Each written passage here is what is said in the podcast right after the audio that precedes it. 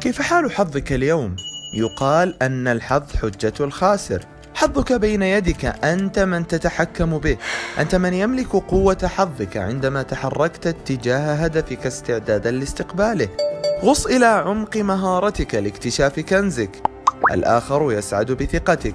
لك منا أكثر من ثلاثين ثانية، في المقابل عليك لنفسك ثلاثون دقيقة لاستعادتك إيمانك. حقك على نفسك أن تكرمها.